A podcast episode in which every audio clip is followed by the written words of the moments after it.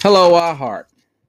My series is mainly about building a team from a general manager's perspective, which is ultimately better for the fans.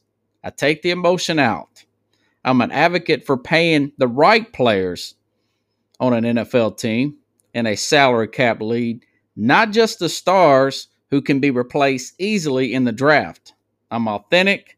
I'm not a narrative guy. A person who has a take in sports and tries to defend it even after they've been proven wrong. I admit when I'm wrong. I see building a team like a puzzle, one connection at a time.